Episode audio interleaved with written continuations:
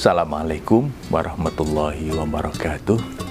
Alhamdulillah kita masih diberi sehat, masih diberi banyak sekali nikmat. Sikap positif dalam hidup yang penuh dengan kebersyukuran, insya Allah akan membawa kepada kesuksesan. Karena itu sudah menjanji, menjadi janji Allah di dalam surat Ibrahim ayat 7. La in syakartum lazidannakum wa la kafartum inna adzabi lasyadid. Kalau kita bisa bersyukur, punya sikap batin yang penuh dengan rasa syukur, maka nikmat itu akan tambah-tambah oleh Allah. Tapi kalau kita kufur, kita tidak berterima kasih, kita tidak memanfaatkan nikmat itu sedemikian rupa supaya bisa lebih membawa manfaat pada kemanusiaan, maka yang kita rasakan sebetulnya sebaliknya, bukan ditambah-tambah. Mungkin bisa jadi nikmat yang sudah diberikan akan diambil kembali oleh Allah Subhanahu wa Ta'ala. Memang tidak banyak orang yang bisa bersyukur, karena di dalam Al-Quran, surat Saba ayat 13, meskipun banyak orang sudah mengucapkan Alhamdulillah, tapi ayat itu tetap saja. Apa bunyinya? Wa qalilun min ibadiyas syakur. Hanya sedikit di antara hamba-hambaku yang bisa bersyukur. Memang tidak banyak orang yang bisa bersyukur. Itu statement Allah di dalam Al-Quran. Nah mudah-mudahan kita termasuk yang sedikit itu. Pernah suatu ketika Umar bin Khattab sedang tawaf mengelilingi Ka'bah. Pada saat itu beliau bermunajat kepada Allah. Allahumma ja'alni minal kolil. Ya Allah, jadikan aku termasuk yang sedikit itu.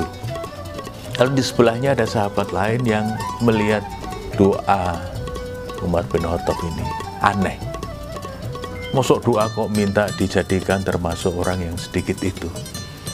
Lalu ketika sudah selesai ditanya Umar, itu tadi doa apa? Lalu Umar menjawab, saya pernah mendengar Nabi membaca firman Allah, wa syakur. Hanya sedikit sekali di antara hamba-hambaku yang bisa bersyukur. Dalam bahasa Arab, kalau bentuknya nakiroh seperti itu, kolil itu artinya sedikit, tapi karena bentuknya nakiroh, maka kiai saya dulu mengatakan itu maknanya sedikit sekali. Jadi memang tidak banyak orang yang bisa bersyukur. Karena kalau dia bisa bersyukur, lalu akan ditambah-tambah nikmatnya. Tapi sebaliknya kalau kita tidak bisa bersyukur, nikmat itu akan diminta kembali. Nah mudah-mudahan dengan berpuasa kita semakin bisa menyadari betapa banyak anugerah yang Allah telah berikan kepada kita. Ketika sekarang mulai diambil sementara satu-satu, kita menjadi sangat berbeda. Kita mau bekerja mungkin tidak bisa seperti biasanya. Kita mau mengajar juga tidak seperti biasanya. Mungkin secara ekonomi kita juga mengalami penurunan. Nah, di sinilah kita disadarkan oleh Allah bahwa selama ini kita sudah diberi banyak sekali.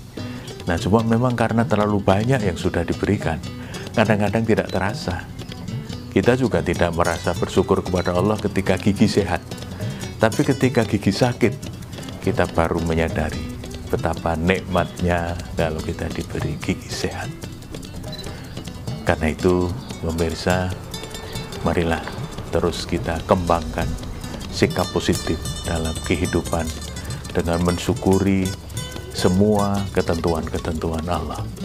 Karena kalau di dalam psikologi orang sukses itu dimulai dengan rasa percaya diri yang disebut dengan self confident. Kenapa dia bisa sukses? Karena punya rasa percaya diri, punya efikasi diri bahwa dia yakin bisa melakukan sesuatu. Makanya dia berani melangkah. Apa yang mendasari rasa percaya diri itu ada dua. Yang pertama berpikir positif, husnudon. Kita bersangka baik dengan keputusan-keputusan Tuhan. Yang kedua, kita mengapresiasi pengalaman-pengalaman sukses kita sebelumnya. Nah itu yang disebut dengan tasakur bin. Jadi kalau dua ini terus kita bangun, pertama berpikir positif, yang kedua kita tasyakur bin maka rasa percaya diri kita itu akan menjadi lebih bagus dan dengan demikian kita berarti lalu tidak menjadi takut untuk melakukan sesuatu yang insya Allah bermanfaat bagi kemanusiaan. Selamat berpuasa. Assalamualaikum warahmatullahi wabarakatuh.